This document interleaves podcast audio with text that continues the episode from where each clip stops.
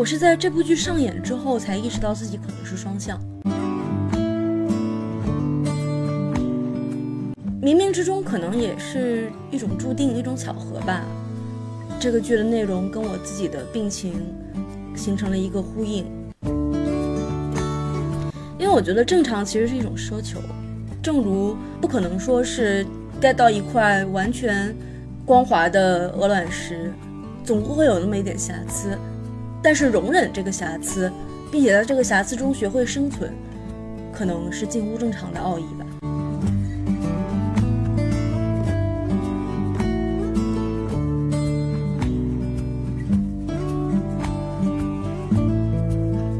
欢迎来到问题不大，我是赤赤，这里是没关系，我们都有病系列。我们希望通过当事人的亲自讲述，来帮助大家了解心理疾病，获得治愈的力量。本期的主题是双向情感障碍。所谓双向障碍，就是人们通常所说的躁郁症。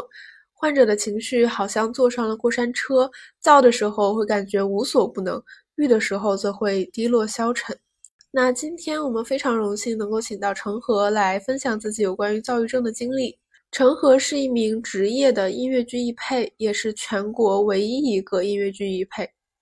换句话说，成河是为音乐剧中的歌词和台词做翻译。翻译的过程不仅要准确，还要有韵味、有艺术性。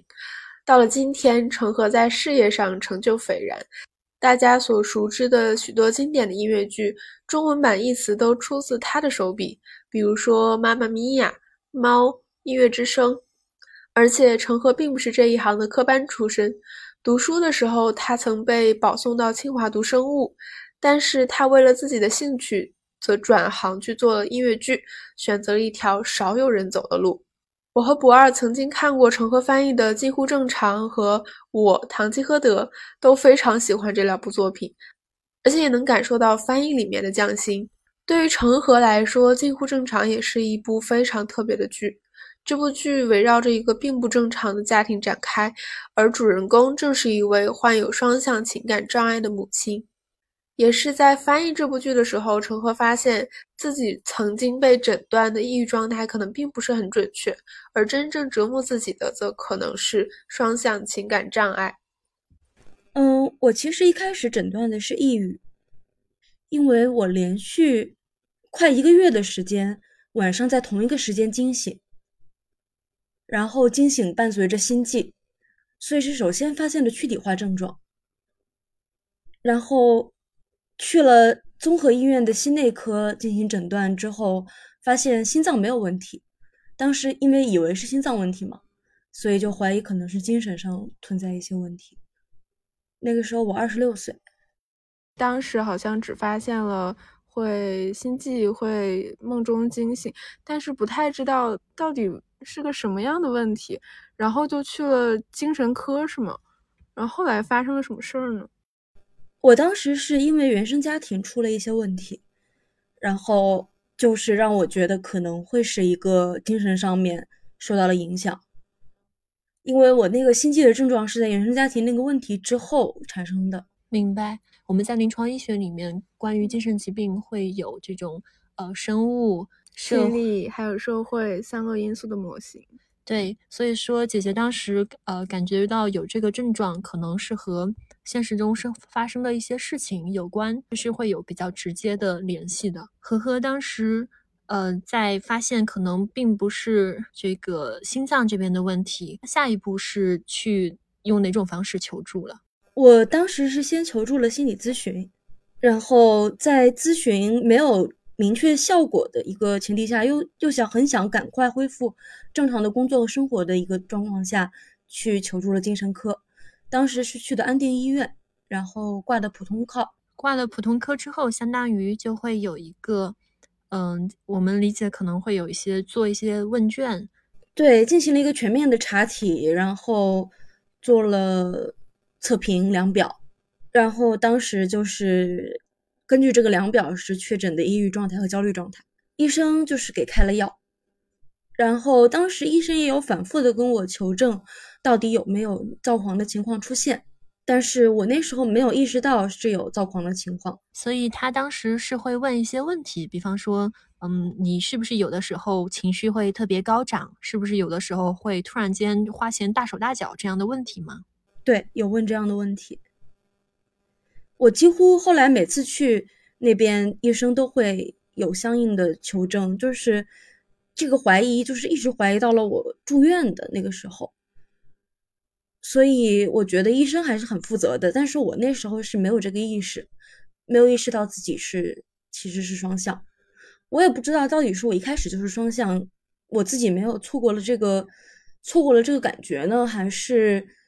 我的病程发展到后来慢慢慢慢的变成了双向，感觉中间确实经历了一个蛮波折的过程，好像从最开始一直到甚至到了住院的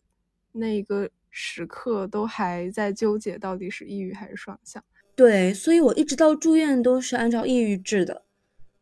这个也导致了我可能一开始的治疗方案都不是特别的完美。姐姐当时在一个呃医生诊断的抑郁状态下，然后就有在持续服药，状态呃仍然有起伏，还是比方说是感觉越来越差了？我感觉状态是越来越差，嗯，似乎好像有这么一种危险的苗头，又不太知道到底是什么原因。所以好像就这样过了一段时间，最后发现是确实双向障碍的时候，其实有一点点啊，终于找到了这个这个问题所在的感觉。对，就是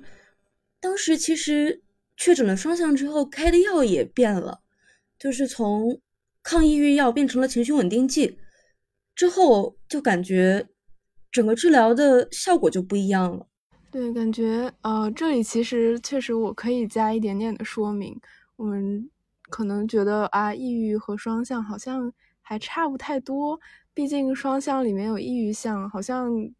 只不过双向的人会有一些躁狂的表现而已。其实，在真正的治疗的过程中，抑郁和双向的用药是两种完全不同的类别，尤其是要注意，可能用抑郁的药有可能会加重双向的。症状，甚至如果最开始用抑郁的药用的不太对的话，有可能是药源性的双向情感障碍。所以说这个里面，呃，如果听众们有类似的纠结的话，也可以去考虑一下。我其实这边有一个有点好奇的地方，当然不知道这个问题会不会显得有点冒昧，就是姐姐当时可能，呃，有哪些比较偏躁狂的表现？其实姐姐回头看是觉得。当时是躁狂，但是医生问的时候，自己并没有办法回忆起来。我不知道这个算不算躁狂的表现，就是我在发病的时候会特别歇斯底里。嗯，具体的可能举个例子吗？我不知道这算不算躁狂的表现啊，就是给我的感觉就是我自己在发病的时候会特别歇斯底里的，会去咒骂一些东西，然后会摔东西。我当时买了一摞白瓷碗，专门用来摔，因为知道自己有这个摔东西的这个欲望。当时买了一块钱一个那种小白瓷碗，然后专门用来摔，摔破了会感觉特别爽。姐姐刚刚的描述让我想到了阿黛尔那首歌《Rolling in the Deep》里面，就是不断不断的在摔瓷器，好像那个东西确实是有一种宣泄感。对，有点像。其实也确实能感觉到，当有那种非常生气或者歇斯底里的感觉的时候，真的需要一些什么东西来发泄一下，要不然很难承受得住。那是一种非常非常难受的感觉。对，但我不确定这个是不是算在躁狂项的那个范畴里头。回想起来，我觉得最像的就是这个了。这里的话，其实我们也想分享一些有关于双向情感障碍它的。呃，具体的定义或者说诊断的标准，但是我们这里其实并不是说，呃，大家听了这个我介绍的这个部分就能够自己给自己诊断双向，还是需要到医院听医生的诊断。呃，所谓的双向，也是平时大家说的躁郁症。呃，躁郁症里面有一个躁，有一个郁，也就是说双向中的两个项，一个是躁狂，一个是抑郁。可能抑郁对大家来说更加的熟悉一点，就是心情非常的低落，然后觉得周围的事情很没有兴趣，很无聊，然后觉得没没有动力去做任何事情，可能有一点难以起床，可能也会有吃饭或者睡觉之类的和平时不一样的感觉。躁狂的话，可能会离大家有点远，它正好是和抑郁相反的一个状态。比如说，当一个人处在躁狂的状态的时候，会感觉精力特别的旺盛，或者说觉得心情非常的高涨。有的人会有自信心非常膨胀的感觉，可能会有特别的话多，然后语速很快，甚至不太需要睡觉，感觉就是源源不断的能量从身体里往外冒的感觉。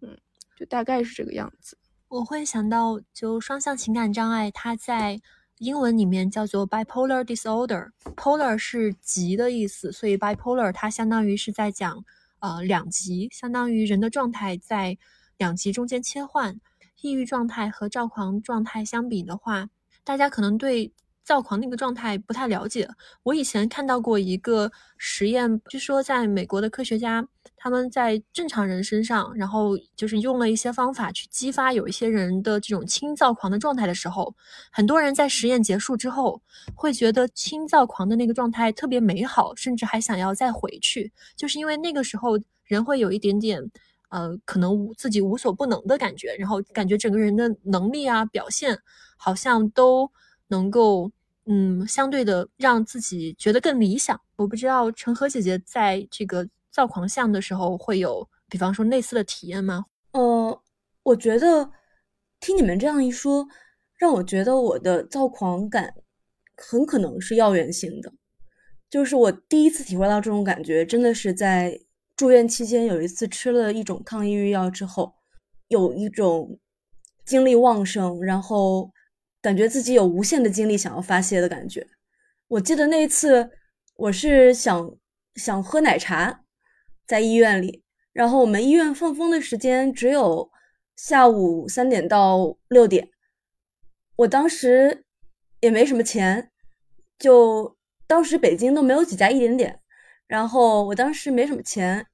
不想打车。所以从医院硬是骑车骑了八公里，到那个长安门的一家一点点去买了奶茶，然后再一路骑回了公骑回了医院。那当时骑车的状态，包括特别想要那个奶茶的状态，就是一种精力高涨的状态，是吗？对，我觉得就是，所以让我感觉特别像药源性的一种那个双向情感障碍。刚才听陈和这段描述，我眼前出现了一个画面，就是一个特别特别渴望奶茶的女孩和疯狂的骑车，就会感觉那个好像穿着超人的衣服，身体里有源源不断的能量。陈和刚才说，感觉这个感觉好像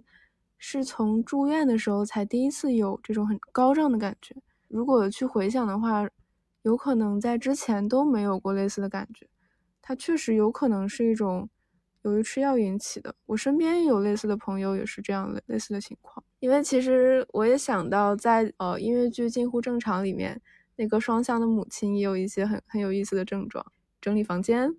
喜欢清洁。我不知道成和有没有类似的感觉？对我自己，我感觉我在躁狂发作的时候也特别喜欢整理房间。我觉得我的房间能保持一个像人住的样子，基本上都靠躁狂期。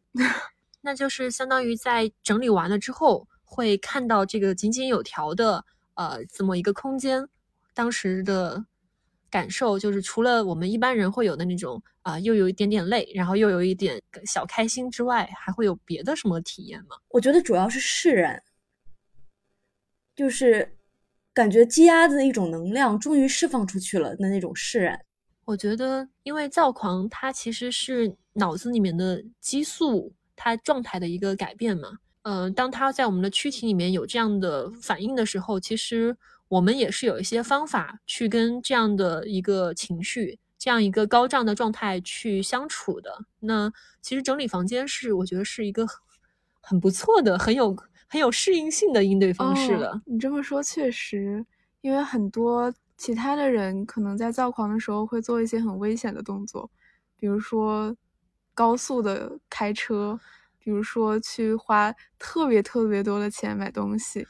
我前两天在那个微博上面看到有一条被转的很广的微博，里面嗯是一个作为妹妹的人描述自己的表姐，呃，可能也是在生完小孩之后，因为种种原因，包括家人的呃不帮忙、不理解，所以说得了躁狂。然后那个姐姐的表现是，她会。呃，跟周周围所有的人打电话说我要带着你们发财，而且就是在网上看到的那种就。呃，比较一一看就是比较骗人的信息，他会信以为真，并且呃打电话号召身边的人一一起发财，就就是是处在这样一个很高涨的状态。这些相比起来，我觉得整理房间挺有智慧的。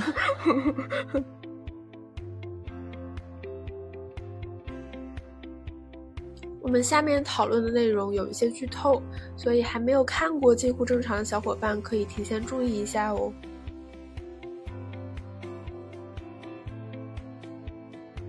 那我们说到那个《近乎正常》，它其实是一个围绕着双向情感障碍展开的故事。嗯，其中患双向的主人公是妈妈，围绕着妈妈家庭的关系、心理疾病，还有一些。呃，其实也展开了蛮多的治疗的方法。从我的角度来看，它的临床，呃，涉及到的因素都是真的。比如说，说一个细节哈，其中里面是妈妈由于患被诊断为双向，不仅仅进行了药物治疗，也进行了 ECT，也就是电抽搐疗法，也进行了心理治疗。其中心理治疗是一周很多很多次。这种心理治疗的方法在上个世纪其实是非常非常流行的，所以我也能感觉到这部剧的确是非常的考究。我当时查资料的时候有查到，在国外有专门有一本书，就是针对《Next Normal》这个音乐剧的这个案例，把它作为一个真实存在的心理咨询案例进行一个案例分析。对这本书就是。呃，一个心理学者写的，然后他认为，根据 DSM 五，这位母亲应该被诊断为 P PTSD 而非双向情感障碍，所以这可能是一次误诊。呃，是的，其实我当时看的时候也有关注到他的诊断，可能在现在的 DSM 最新的版本叫 DSM 五 TR，就是修订版，它加了一个新的障碍叫延长哀伤障碍。我想到这个母亲最开始的症状，可能就是由于失去了儿子，而现在有类似的症状，是很有可能被诊断为哀伤障碍的。对，但是这个剧的剧情中呢，又在处处提示母亲之前有病史，就是包括呃，他有说母亲的母亲以前特别亢奋，就是用亢奋这个词，说可能是这个，就是提示了这个病可能是遗传的。然后他也有说过，就是在母亲的歌里头，就母亲的独唱里头有一个词，就是 all the magic manic days and dark depressing nights，就是他用了 manic depressing 这两个词，就是躁和郁这两个词，很有意思。就是这些东西我在第一次翻的时候，很多时候都没注意到，然后后来再次重新看剧本的时候才注意到，所以在后面的版本里有修改。嗯，何何当时翻译这一部剧的时候，最开始翻译它是什么时候？最开始翻译它的时候是二零一七年年底，一八年年初。那个时候跟跟你自身的疾病它之间的一个时间先后的关系可能是什么样？我是在这部剧上演之后才意识到自己可能是双向，或者说可能已已经病程发展成了双双向。所以说，它是不是相当于有点充当了一个线索的感觉？对，我觉得。冥冥之中，可能也是一种注定，一种巧合吧。这个剧的内容跟我自己的病情形成了一个呼应。那陈赫最开始认定这部剧的时候，有没有一些印象中特别打动自己的部分？我觉得这部剧从头到尾都挺打动我的，但是最打动我的其实是这个剧中女儿这个角色，就是她生活在这样的一个原生家庭里面，她的母亲围着儿子转。就是围着他妄想中的儿子转，然后他的父亲围着母亲转，这样一个家庭里，女儿是处在一个被忽略、被遗忘的位置上的。这个其实很契合我们中国现在当代很多女生的原生家庭的现状。虽然她可能被忽略不是因为同样的原因，但是她导向了同样一个结果。有一种我怎么样都不够好，因为母亲心中足够好的那个。那个人已经不存在了，然后我怎么样都没有办法弥补上。对，就是现在的很多中国家庭里面的子女，也是生活在父母的这个完美妄想的阴影之下的。尤其是在这个妄想还没有实际存在的时候，就是有实际存在的时候，你好歹有个邻居家的孩子啊，或者什么的，可以看着，可以看着是一个呃不完美的人。这个妄想还不实际存在的情况下，更可怕就是它可以达到任意高的完美度，你永远不可能达到它的高度，不是你奋斗一下就可以达到的距离。我听下来感觉还感觉很难过的。我曾经在。播放器的评论区看到了非常多的评论，非常感慨，他们的家庭是有重男轻女的倾向的，所以似乎生儿为女本身是一个罪过，对他们来说，似乎他们无论做什么都无法被看到，无论他是悲伤还是快乐，无论他是达到了多么大的成就，他始终没有办法成为父母眼中那个好孩子，或者真正得到父母的爱，就像。在泥潭里，无论怎么挣扎，都无法真正的出来。我看到其实是非常痛心的，好像父母在用自己一个头脑中的理想小孩，来跟现实当中这个呃有血有肉、会有缺陷的小孩来对比，然后不断的对这个真实的孩子失望，对他进行批评、进行苛责，而很多小孩也会在这个过程当中。把这一套给内化过来，就觉得我永远达不到，就甚至有些人会在自己内心当中去内化一个理想人，然后觉得我就好像是一那个理想人的赝品。所以说，在这个剧当中，之所以他最后这个女儿的片段也这么打动我们，是因为他也为他也用尽全力为自己去找到了一个出路，不需要完全正常，近乎正常就好。对，我觉得这是女儿这个角色她最动人的一个地方，就是她很真实，不是那种塑造的很伟光正、很无私的那种完美女性的形象。她真的很真实，她并不要求一个高大全的生活，然后她希望的是平凡，呃，并且自由。我会觉得她这种。呃，敢于他这种敢于平凡里面是有非常巨大的勇气和非常巨大的智慧的。是的，就相当于他是去挣脱了一套锁链。嗯，没错。刚才我们也聊到了一点有关于正常和近乎正常的问题。我很好奇，成河是怎么理解近乎正常里面的所谓近乎和正常呢？我觉得，其实我们现在这个世界的正常的标准也在不停的改变，所以我觉得近乎正常就是一种很模糊的概念吧。它可能是围绕着这个正常周围，我取一个差不多的一个值，因为你要达到这样一个标准是非常困难的事情，更何况这个标准本身就是一个在不断改变的东西，所以。我们只要在他身边取一个近似值，待在他一个相近的地方，就可以获得可能是更加好的一种人生体验。我不知道我这样说能不能明白？有一点点 get 到，并且会觉得能够和我们的节目名字 call back 一下，就是大差不差，问题不大。因为我觉得正常其实是一种奢求，正如不可能说是。get 到一块完全光滑的鹅卵石，总会有那么一点瑕疵。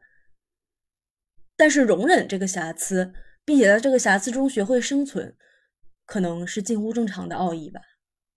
我刚才在体会这种感觉，因为近乎正常里面其实是围绕着病来展开的，病在我们大多数人的理解里是和许多人不一样。是和这个社会的大多数人不一样，它是似乎是被归为了异类，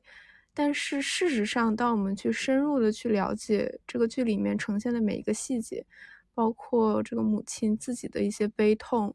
包括女儿的挣扎，这个父亲的努力等等，其实它呈现的每一点点情感，都是我们正常人都可能体会到的情感，而且他的每一处挣扎。是我们每个正常人都可能体会到的挣扎，我们似乎都在这个正常和不正常之间在不断的努力，在不断的去寻找一个自己的出路。我想这个可能是这部剧给我的感觉。虽然说戏剧当中的经历可能大多数人都不会经历，但是它折射出来的情感，其实我们都能够体会。所以，我们把时间倒回到二零一七年的那个时候，那么姐姐当时去翻译了近乎正常的剧本，里面所有的唱段，然后似乎得到了线索，可能自己也有一些符合双向这个诊断的症状。这个时候是又发生了什么？去医院去得到了这个确诊。我觉得当时其实这个确诊是因为一方面一我找了一个专家。就是我当时以前一直挂的是普通号，后来去挂了专家号，然后专家的经验比较丰富。第二方面是我在叙述里头一次承认了我自己可能的确具有这个躁狂相的状态，但是我依然觉得这个诊断标准可能，我当然不懂精神医学啊，但是我是觉得可能这个诊断标准需要再商榷一下，因为我觉得它基于我的个人叙述的成分太多了。就是一旦一个一个一个人在做量表的时候，是很容易去欺骗别人的。虽然我知道量表设置了一些防欺骗的问题，就是比如把同样一个问题换不同的语句去问一下，但是我觉得要识破并且去反欺骗这个量表，其实是很容易的事情。而且作为一个翻译工作者，我也觉得中国现在很多量表其实翻的不够好，导致很多。病人其实需要，呃，就很多，尤其是中老年病人，可能需要家属的转述才能看懂这个量表，而家属的转述又经常是不那么可靠的一件事情。我是希望，就是我作为一个学生物的，我是希望这个以后能够有分子靶点，看看能不能对一些特定的生物大分子进行检测。然后去确诊这个精神疾病，但是我就是就我自己的就诊经历来看，现在的这些东西，可能我觉得可信度并不是特别高，就是很容易产生误诊。深有同感，无论是对于医生还是对病人来说，整个诊断的过程都是一个很主观的过程，因为比如说我去了医院，我去描述我自己的那个部分。也是我说的话，其实是我想让医生听到的。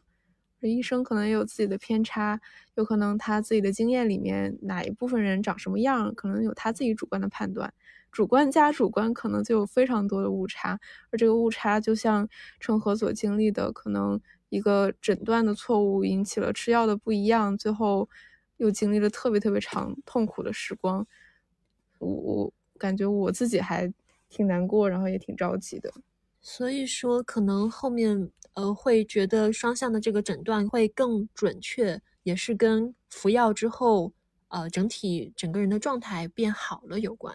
对，更加的认可这一个诊断。对，嗯，这个诊断之后，和和身边的人或者是同事会给到，就是比方说他们在知道你确诊了这个疾病之后，会有一些什么样的反馈？我觉得我身边的同事普遍认为我比较悲观，就可能是这个诊断之后，他们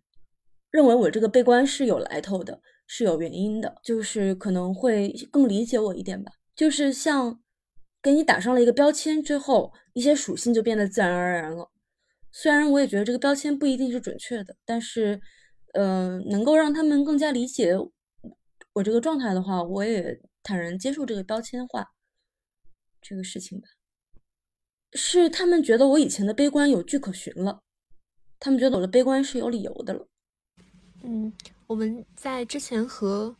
呃陈和姐姐沟通的时候，有听姐姐说，可能觉得双向跟嗯转转行之后，就是从事这样一个比较偏艺术的工作，压力很大有关。那想问，这种嗯症状和工作它之间。它这样的互动关系是什么样子的？我觉得最影响我的这个状态，最影响我的时候，就是我必须要在呃非常悲伤的情况下去译一些非常快乐的歌。这个状态是让我几乎没有办法去解决的这个问题，就是在自己根本就不知道快乐情绪是什么样的情况下，我要用我的作品去给很多人，去给几千人、几万人带来快乐，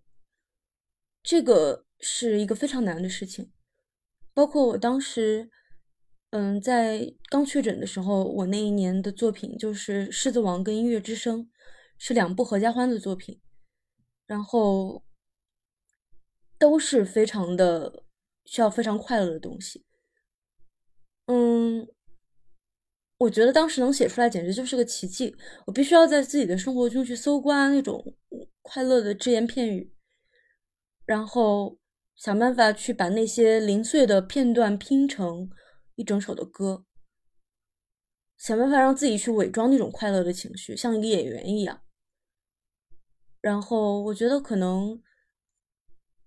也是一种磨练吧，就是到后来去翻译《近乎正常》这样的严肃戏剧的时候，反而会相对比较轻松一点，因为感觉跟那时候的心境比较契合。我也是类似的感觉。当我不开心的时候，我喜欢看悲剧，喜欢听悲伤的歌，那些快乐的东西就是没有颜色的。哦，想起一句有点啊，大家耳熟能详的古诗，叫“感时花溅泪，恨别鸟惊心”。但是成河当时经历的甚至比这个更困难一点，因为不仅仅要面对那些快乐的东西，还要传达出快乐的感觉。但是好在那些作品，嗯，到后来都完成了，然后结果还挺不错的。我觉得结果好，一切都好。所以说，当时呃扛住的这些挑战，也都算有了回报，嗯，也都是很值得。刚才我们有提到说，好像成河的朋友会。会觉得，哎，为什么成河看起来这么的悲观？原来是因为有双向。成河对这个是怎么理解的？我觉得精神疾病跟人是密不可分的一个东西。就是我觉得一个人的性格，可能是由于疾病，可能是这个人本身的禀赋。我觉得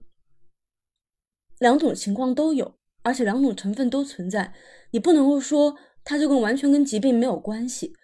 但你也不能够说它完全就是疾病引起的，它肯定有我自身的一些因素在里面。而且你真的要把病跟人分割开来，那是不可能的，因为病是长在人身上的。所以我觉得，他们认为这种疾病是造成我悲观的原因，也许吧，但是也许这就是我自己的这个性格。也许我就是认为水杯是半空的，我觉得没办法分开，对，没有办法真正的区分开这个东西。我注意到一个细节，呃，陈赫在说这一点的时候说的是，他有可能是我的禀赋。哦，我会突然感觉到很有力量。可能有些人会觉得，我之所以患病，是因为我的缺点，或者我的嗯糟糕的遗传因素。等等，但是当我们说到禀赋的时候，似乎就把它转化成了自己的力量，转化成了一个人生难得的一种特质。嗯，我觉得一切东西流到你的身上都会有原因，都可能把你推向某个地方。所以，我我不认为有任何东西会是纯粹的好或纯粹的不好。我觉得疾病让我变得易感。我觉得这是好事情，对于一个艺术创作者来说，或者说他给我那些带来的这些折磨，也可能是这只是这一部分易感的那个一个代价而已。所以我对疾病这件事情其实看得挺开的。嗯，在二零二二年年初的时候，有一波报道是关于一个呃天才的翻译，他也是被诊断为双向。那么当时媒体的有一波报道。也好像就是再一次的把呃这种精神疾病和很高的才华去有意无意的做一重勾连。想知道姐姐当时是有什么样的看法？我觉得就是我其实并不是很喜欢把呃双向情感障碍或者任何的精神疾病跟天才或者生就是天赋异禀画上等号。因为我真的在精神疾病精神病院住院过，然后我也见过病友们，他们很多都是很普通的人，有很多是很可爱的人，但是大部分都跟你我一样，就是生活在平凡的人世间，然后去寻找一份工作啊，然后，嗯，反正就在过自己的生活。我觉得这样就挺好的，没有必要说硬说是精神疾病跟跟天才有什么关系。就是之前我们也聊到过那本书，叫《天才在左，疯子在右》那本书，我觉得就是一种很不很不负责任的写法，呃，硬要把精神疾病跟一些莫须有的天才或者呃感应什么的去挂钩，我觉得除了妖魔化精神疾病之外，没有别的用处，它只能让精神疾病跟普通人的生活走得越来越远，而且会让一些，尤其是患病的患病患儿的家长对于他们的。子女有一些不符合实际的期待，我觉得这是有害的东西。精神疾病需要的是重视，而不是这样畸形的关注。他需要的是正视，不是窥探的眼睛。我们已经承受了够多了，不需要这些多余的东西再给我们这样的压力。我们就是普通人。明白。嗯，在问题不大，我们做没关系这个系列。起初的一个原因也是希望能够呃让大家更多的了解到大家的呃真实的经历。此外，在态度上面，其实我们希望能够通过这个过程是让很多的受疾病折磨的人知道，仍然是可以呃控制住疾病，仍然可以康复，仍然有可能更加的去接近自己的梦想。就是我我们也同意去渲染。疾病和天才的中间的这样的一个关联是非常非常不负责任的。它中间有一个很微妙的尺度，就在于就是事已至此，在接纳自己的基础上面，然后去发现，OK，那么这个疾病可能还有一些功能，就像呃呵呵姐姐刚刚说的，经常能够自己去收拾出一个 舒适的环境，以及它可能带来一些情绪上面的更加的敏感性。去拿捏到戏剧当中的一些精微的部分，我有一种神奇的感觉，好像能够感觉到成河身上一种奇异的情绪的力量。然后，当他和一部音乐剧融为一体的时候，似乎我们就看不到到底什么是病，什么是正常，而我们只看到了这个东西的力量，只看到了他给我们的感觉。这个是让我特别特别敬佩的一点。也是给我一个非常新的体验。我其实还是很感兴趣成河的一些故事，比如说在整个治疗的过程中，有没有特别印象深刻的一些瞬间可以给我们分享，或者有没有一些治愈的瞬间？嗯，我印象深刻的一个事情就是我当时在住院的时候遇到了一些人、一些事情。比如我在住院的时候遇到了一个有美术梦想的一个年轻人，然后他每天在我们病房的休息室里画画，画很漂亮的画。嗯，我在住院的时候还遇到一个高中生，他是抑郁，但我一直以为他是躁狂，因为他很快乐。他每天都在我们病房的休息室唱卡拉 OK，我们那边有一台卡拉 OK 机。可以在那个病房里头唱歌，然后这个人身上的力量，就是这个小姐姐身上的力量，让我觉得非常的强大。就是她是一直失眠，被诊断成抑郁抑郁状态，然后她还只是一个高中生，她的父母从一个很遥远的城市，应该是在东北，把她送到北京来，送到北京来住安定医院。然后这个人让我觉得。他有一种能够感染他的病友，让我们都跟他一样快乐起来的这样的一种力量。包括我还在医院里碰到一个人，在走廊里的时候，嗯，我们都在等那个病房消毒，然后我看到一个小哥哥，他的手机上好像在看剧本，然后我凑过去一看，是在看莎士比亚的《罗密欧与朱丽叶》。然后我问了一下那个小哥哥，他只有中专中专文凭，但他觉得莎士比亚比那些网文好看。他直接跟我这样说：“他说觉得戏剧比网文好看，很爽。”然后我觉得就是让我一个戏剧从业者觉得戏剧的精神力量真的是非常强大的一件事情，导致我自己也在经常在走廊里头就念那个莎士比亚的独白，来消遣、来排遣那个住院的时候的寂寞的时光。所以住院那段时间，其实对我来说收获最大的，并不是医院的医疗，而是遇到了这些形形色色的病友们。他们让我觉得并不孤独，然后让我觉得存在这么一系列的可爱的人们，他们也因为这个疾病在受到折磨，但他们也在看到治愈的曙光，他们也在奋斗，他们也在向前，也在很努力的生活。我自己更不能放手，这会让我想到近乎正常最后的那那首歌会有光。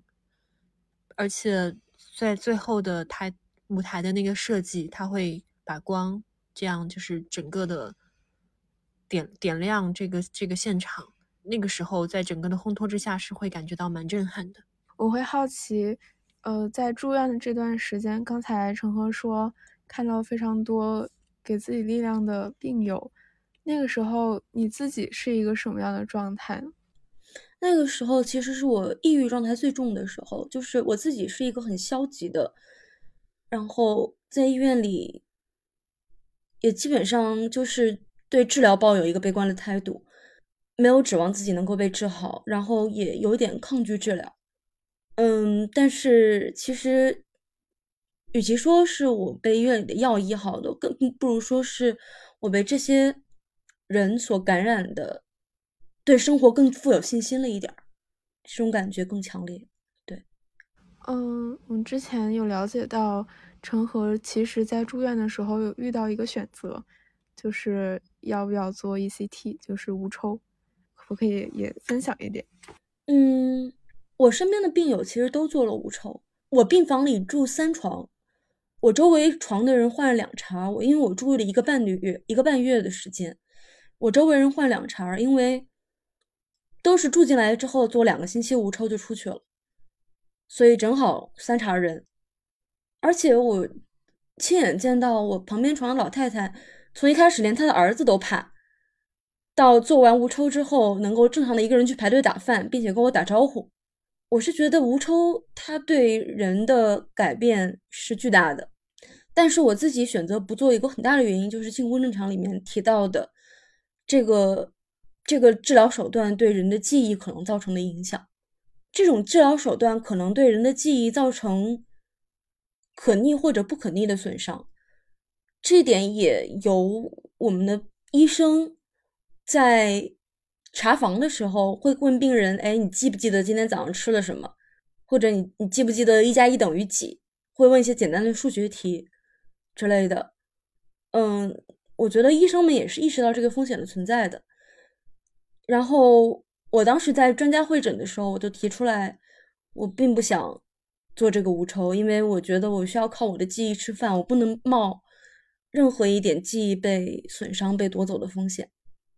这个决定，其实我周围的家人朋友们很多都是不支持的，因为他们就觉得能够把病治好才是最主要的一件事情。其实失忆这点副作用，可能是他们就认为它存在。在一个副作用的阶段，我能理解，但是我仍然不愿意冒这个风险。我到现在没有后悔我的决定。嗯，确实，在那个时候遇到了一个矛盾，一方是希望能够治好病，用无抽这种听起来非常神奇，可以对人改变很大的方法，但另一方也是对自己生活的，嗯，怎么说，考虑，对自己事业的考虑。需要这个记忆，我能想象，假如说一个很需要记忆的职业，在失去了一部分记忆之后，其实生活质量受到了很大的影响。嗯，我不确定真实情况下，就假如说时间，呃，假如说当时陈和选择另外一个呃轨道，选择了做无抽，我不确定到底是不是会失去特别特别多的记忆。但是，假如真的发生了特别严重的副作用，其实确实是会给生活质量造成很大的损害。所以当时对于不管是成和还是任何一个可能会遇到这种困难的人来说，都是一个很艰难的选择。选择去做这个无抽和选择不做的人，都是有展现出了巨大的勇气。我真的不想冒这个风险，因为我真的有见到无抽推下来的那些那些病人。然后我旁边床那个奶奶，虽然她愿意去打饭，也愿意跟我打招呼了，但她连几几年都不记得了，连现在是几几年都要问她老伴儿才能想起来。然后包括我有朋友做了无抽，也是记忆力衰退的很厉害，他比我年轻多了。我有个朋友也是做了无抽之后，发现记忆力衰退的很厉害。我觉得。我最大的顾虑其实是无抽的机理到现在没有一个明确的解释，它相当于一次诱导诱导性的癫痫发作，就是诱导整个脑细胞，我不知道这样解释对不对啊？诱导脑细胞的那神经突触做一次大规模的放电，但是它的机理到现在其实没有一篇 paper 是写的明明确，这点让我非常担心，就是。当年的脑白质切除术也是，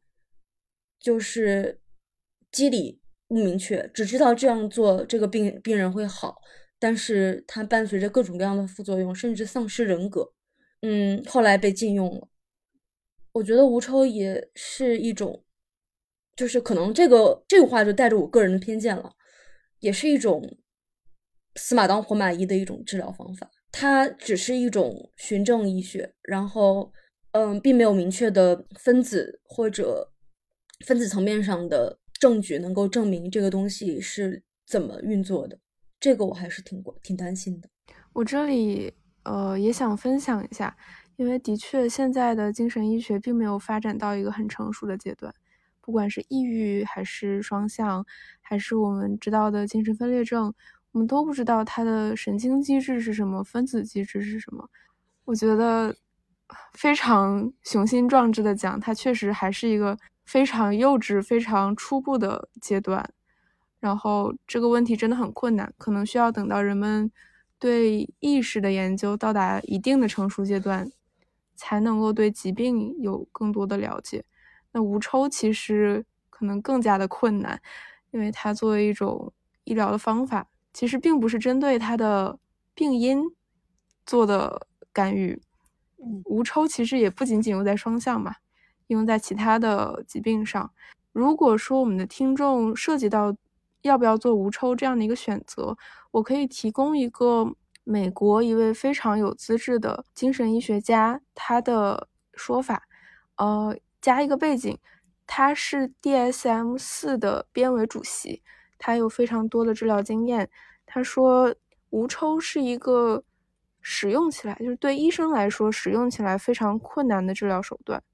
可能他需要考虑非常多的因素，在操作的时候也需要很小心。但是，一旦需要用到它的时候，还是非常建议使用的。如果是他到了那个节骨眼儿，他也会选择使用无抽。这是提供了一个视角，也是供大家参考。除了这样的服药治疗，以及。陈赫姐姐刚刚提到，当时的很多的病友，他们的对于生活、对于疾病的态度，也带来了一些启发、一些激励。陈赫姐姐还觉得有什么别的，呃，对于疾病的康复、对于自己状态的稳定很有帮助的手段呢？我现在也不敢说我自己是康复了还是什么，因为我现在还在继续服药。但是我觉得有样东西对我就是。有特别正向的影响的就是戏剧。嗯，我当时是在离开了医院之后，马上去的伦敦，然后去那边看了改变我人生的两场戏剧，就是嗯，英国国家剧院版的《天使在美国》上下和那个阿尔梅达剧院版的《哈姆雷特》。戏剧的力量，就是戏剧里面含有的精神力量。尤其是在《天使在美国》里面，当时《天使在美国》描述的是艾滋病嘛，然后也是人类在面对疾病的时候，是以一个什么样的态度去面对，然后去克服这种疾病带来的无可挽回的绝望感。嗯，我觉得它对我来说是一个非常正向的一个东西。嗯，然后哈姆雷特那个版本就是让我感叹戏剧本身的美好，就是它太美妙了，它的处理、它的导演技巧、它的表演都太美妙，让我感觉一种灵魂得到升华的感觉吧。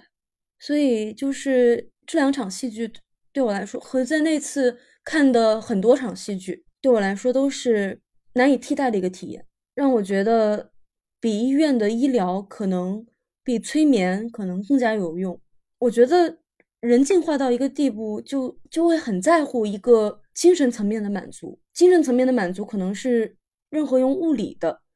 用分子的东西没有办法解释的一件事情。但是它的确都发生在那儿，并且它能够真正的给你带来愉悦感。我觉得一趟跑去伦敦跟住院花销。差不多，但是比住院收获大得多。当然，我没有贬低任何精神医疗的意思，可能只是我的一个个例吧。其实我从姐姐的描述当中听到了两点，一个是热爱，就是因为姐姐本身就很热爱戏剧这个艺术，所以说在艺术这个层面上面也是得到了一种呃审美的愉悦，各方面的满足。特别是呃姐姐作为一个创作者，这样的体会应该是比。我们作为普通观众去看它，是有更多层次的感受和体味的。第二，我会想到，这是我们在别人的故事当中照见自己，去看到人类的可能性，去看到自身的可能性，同时在别人的故事当中理解自己。其实，我们今天的这期节目播放出来之后，相信它也会让啊有一些听众。能够从姐姐的故事当中，从近乎正常我堂吉诃德这样的戏剧当中去照见自己，这也是呃我们作为人喜欢故事、喜欢戏剧的一个非常重大的原因。在呃这样的情感共鸣当中，是有一种打引号的人类共同体的感觉出来的。这是我听姐姐的分享的体会。我其实真的有想到唐吉诃德这个形象，因为刚才姐姐说到自己真的很喜欢戏剧，而且可以从里面得到非常大的震撼啊、改变啊。其实是因为热爱才选择了这个职业嘛，所以我一方面会觉得哇，真的是因为热爱选择一个行业真的是很难得，也很令人享享受；另一方面又会觉得，那那将会承担多么大的。压力、风险、痛苦，就像堂吉诃德自己要创造他的世界，却要接受周围人所有人的嘲笑。可能他身边只有他的仆人在和他站在一起。我们那天看剧的时候，我会觉得有一个细节非常非常的打动我，就是在这个唱段当中，面对一个发疯的堂吉诃德要去跟风车大战的堂吉诃德，他的侄女。呃，小小镇的教父，然后小镇的医生，都会用唱段，嗯，念的都是我都是为了他好，然后呢，要要去治好他，要去让他从这个疯病，从这个妄想当中出来。但是实际上，整个情节的排布和唱段都会让强烈的让观众知道，其实每一个人考虑的都是自己的利益。而另外一边，非常招大家喜欢的桑丘。他去讲自己为什么愿意跟随这个跟跟随堂吉诃德去干这些荒唐事的时候，他唱了一首歌，是去说，可是我喜欢他，所以我会觉得这里面有两种很不一样的态度。也许就我们稍微推广一点来讲，如果说堂吉诃德就是社会当中的，嗯，我们会遇到的一些受到精神疾病。折磨的病人，或者是受到其他的任何的这种也许怪癖的病人，用它来隐喻，呃，打引号的异类的话，有些人他会非常的希望这些人去恢复正常，然后去，呃，然后认为自己是为了对方好，也许实际上是为了这个诉求者自己的利益，为了这个诉求者自己的秩序感、掌控感、权力感。有另外一种态度，就像桑丘这样的，他是打心眼里面喜欢这个人，所以说，他虽然没有说我都是为了他好，但是实际上他是真真正正的做到了能够为为了他好。我会觉得这里面有一个这样很微妙的部分。然后这个唱段是姐姐翻译的，我不知道姐姐在这方面有没有什么想要分享的点。我觉得这就回到了，其实也是一个近乎正常的状态嘛，就是有多少人去容忍一个病人处在一个近乎正常的状态里面，有多少人愿意呃接纳这个病人本身，把他连同他的疾病，也是他的组成部分，作为他的组成部分的疾病一起去接纳，而非。仅仅是接纳他这个人作为一个完美的人的一个标志性的、标签性的、符号化的东西。堂吉诃德如果是一个精神病人，那么桑丘就是属于接纳他，连同他的疾病一起接纳他的一个一个一个存在。而其他的那些村子里面的人，可能就是只接纳他作为一个符号化的个体，而并非他这个人本身，连同疾病的这个人本身。我觉得精神病人可能更需要的是接纳。所以，我觉得接纳这个人作为疾病患者的存在，也就是接纳一种近乎正常而非完全正常的状态。往深里面讲，这两个剧的内核其实有很多相似的地方。嗯，在姐姐的讲述当中，我会有一点点感觉，可能，嗯，就是前一种好像是我们仍然把这个人当做一个手段，当做一个工具。包括可能我们前面讨论到的，家长心中有一个完美的小孩，跟现实的这个小孩比，怎么比都觉得现实中的这个小孩有问题，不行，不完美，达不到自己的期望。实际上，他是把小孩去做成了一个变成了一个手段。但就像康德说的，人是目的，真实的去接纳的时候，也就是实现了人是目的吧。这是我目前粗浅的一点感受。嗯，听你们两个讲，我真的有体会到，把这两个剧连在一起。除了《堂吉诃德》刚才的那一一些片段，我想到近乎正常有一个瞬间，是说女儿在抱怨妈妈：“你看不到我，你不爱我，你爱的是他。”但是妈妈说：“不，我是爱你的。”我想到，嗯，对于我们每一个人而言，我们需要的可能不是那个名义上的爱。而是真正的陪伴的那种爱，可能他理解我的感受，可能他知道我心里想的不是妄想，不是疯狂，而是我真实的体验。我觉得那种爱很打动人，也正是我们每个人真正需要的。今天可能收听节目的人里面有一些朋友可能也罹患双向或者是其他的呃疾病，有些可能是。身边的朋家人朋友有相关的疾病，那么陈赫姐姐有没有什么话想要分享给呃可能正在受疾病折磨的这个人？嗯，我想说就是坚持下去。嗯，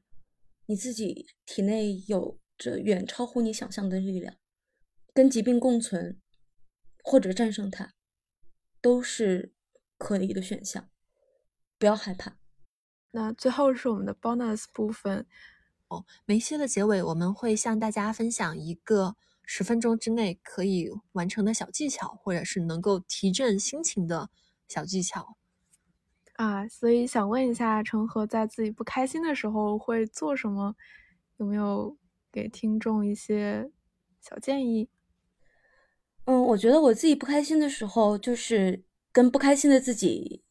讲和的一个状态。嗯，不会强迫自己去做任何事情。